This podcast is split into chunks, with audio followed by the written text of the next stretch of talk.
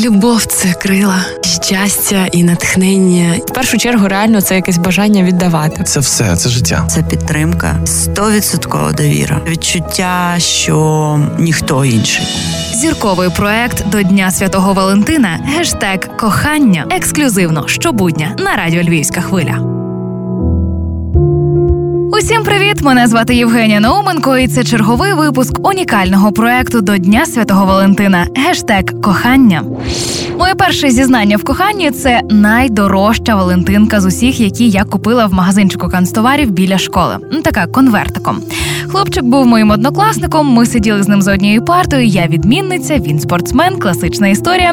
Не було мови навіть про те, щоб сказати ці слова в обличчя, але мені не вистачило сміливості навіть віддати йому ту Валентинку.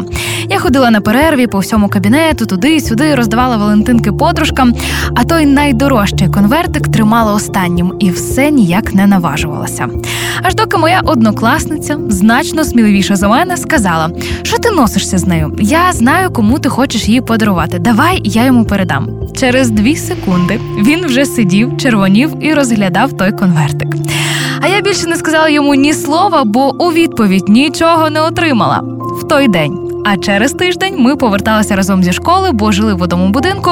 І він зупинився, сказав: Чекай хвилинку, мені треба дещо взяти вдома. Я думала, він просто виведе свого пса на прогулянку. А він вибіг з під'їзду і тицьнув мені листівку. То було серцем, і воно було ще більше і гарніше, ніж мій конвертик.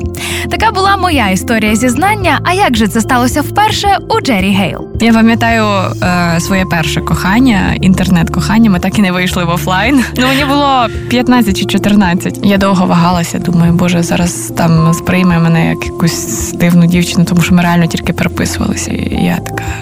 Сіла, зібрала думки, зібрала зуби в кулак і написала просто, що я тебе люблю.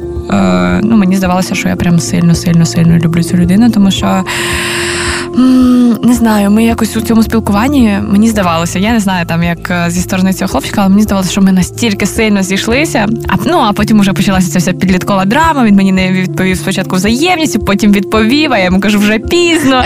Це було словами саме, так? Звісно, з ну, великої літери ми з ніколи не спілкувалися З наживо. Ой, не пам'ятаю. По-моєму, з трьома крапочками. Це було дуже романтично. Це це драма. Іван Наві радить нічого не вигадувати зайвого, а сказати просто в обличчя одне слово. Кохаю, але коли це щиро сказано. Коли це щиро, знаєш, в буденності ми просто говоримо, я тебе люблю, я тебе кохаю. А коли приходить момент, коли там, знаєш, от знову ж таки навіть якась певна ситуація, от коли людина, е, люди зазвичай, коли починають щось втрачати, вони тоді починають говорити це Інакше. інш по-іншому і настільки щиро. Так як ну вони розуміють, що вони можуть це втратити, і вони тоді, от все своє, всю свою середину доносять от, разом з цим словом кохаю. Типу, кохаю можна по-різному сказати. Ніхто краще за вас не зможе відчути кохану людину і обрати правильний момент. Ну, як мінімум, тому що правильного моменту не існує. Головне побороти страх, набрати повні груди повітря і зробити цей крок.